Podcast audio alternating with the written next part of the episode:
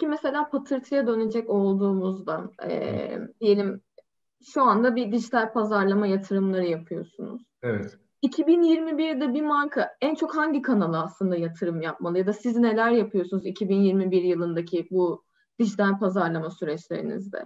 Ya aslında biz şu an klasik gidiyoruz ama bu çok tehlikeli.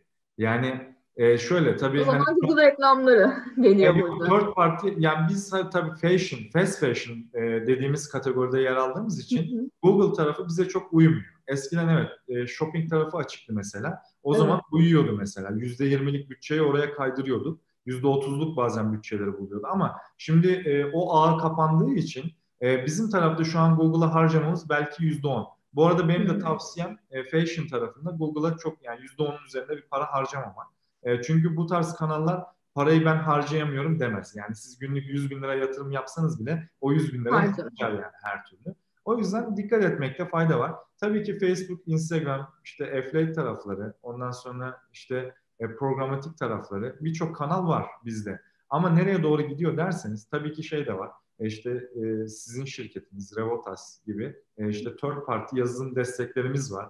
Özellikle işte search kısımlarında ya da smart widget kısımlarında e, bu tarz destekleri alıyoruz dışarıdan. E, e, nereye doğru gidiyor dersek onu da hemen kısaca cevaplayayım. Yani canlı yayın satışları çok moda olacak gibi. Yani bu e, artık böyle çok e, efsane bir yere gelecek gibi görünüyor. E, yani süreç biraz daha influencer e, marketinge doğru kayıyor. Canlı yayın e, modellemesine doğru kayıyor. Canlı yayında 20 bin stok bitiren influencerlar görüyoruz. Çok ciddi rakamlar.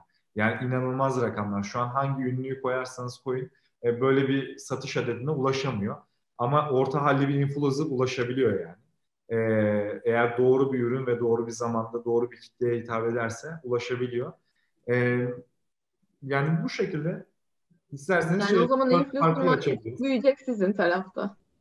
Yani işte, mesela şeyden klasik durumdan aslında çıkmadık. Ama bir an önce çıkmak gerekiyor. Onu görüyoruz. Yani şu an tabii köprüden önceki son çıkışta değiliz. Sadece yol başlıyor. Yani başındayız. Ama tabii bizim e, e-ticaret tecrübemiz artık 8 seneye ulaştı. O yüzden başındayken bu yolu görmemiz lazım. Yani hani e, işte nasıl örnek vereyim? Yani şu zaman Bitcoin almamak lazım. Yani şimdi 5 sene önce alman lazım falan. Hani işte e, burada da böyle bir durum var. Yani şimdiden bu tarz şeylere girmek gerekiyor.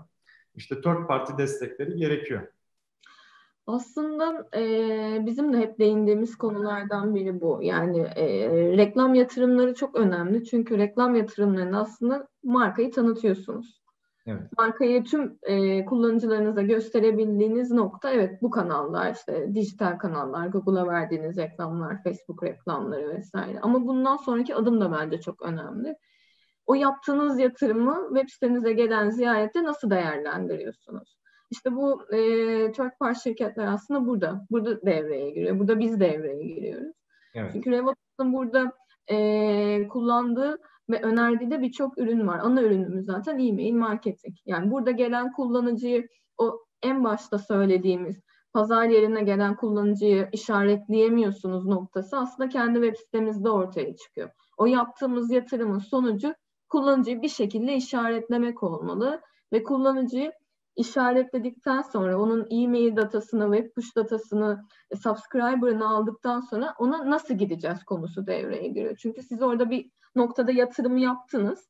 Ve o yatırımı yaptıktan sonra yani bir para harcadınız en nihayetinde. Bir tıklama başına maliyet verdiniz örnek veriyorum. 20 lira verdiniz bir kullanıcı geldi ve belki alışveriş yaptı. Şimdi alışveriş yaptıktan sonraki deneyimi ne olacak?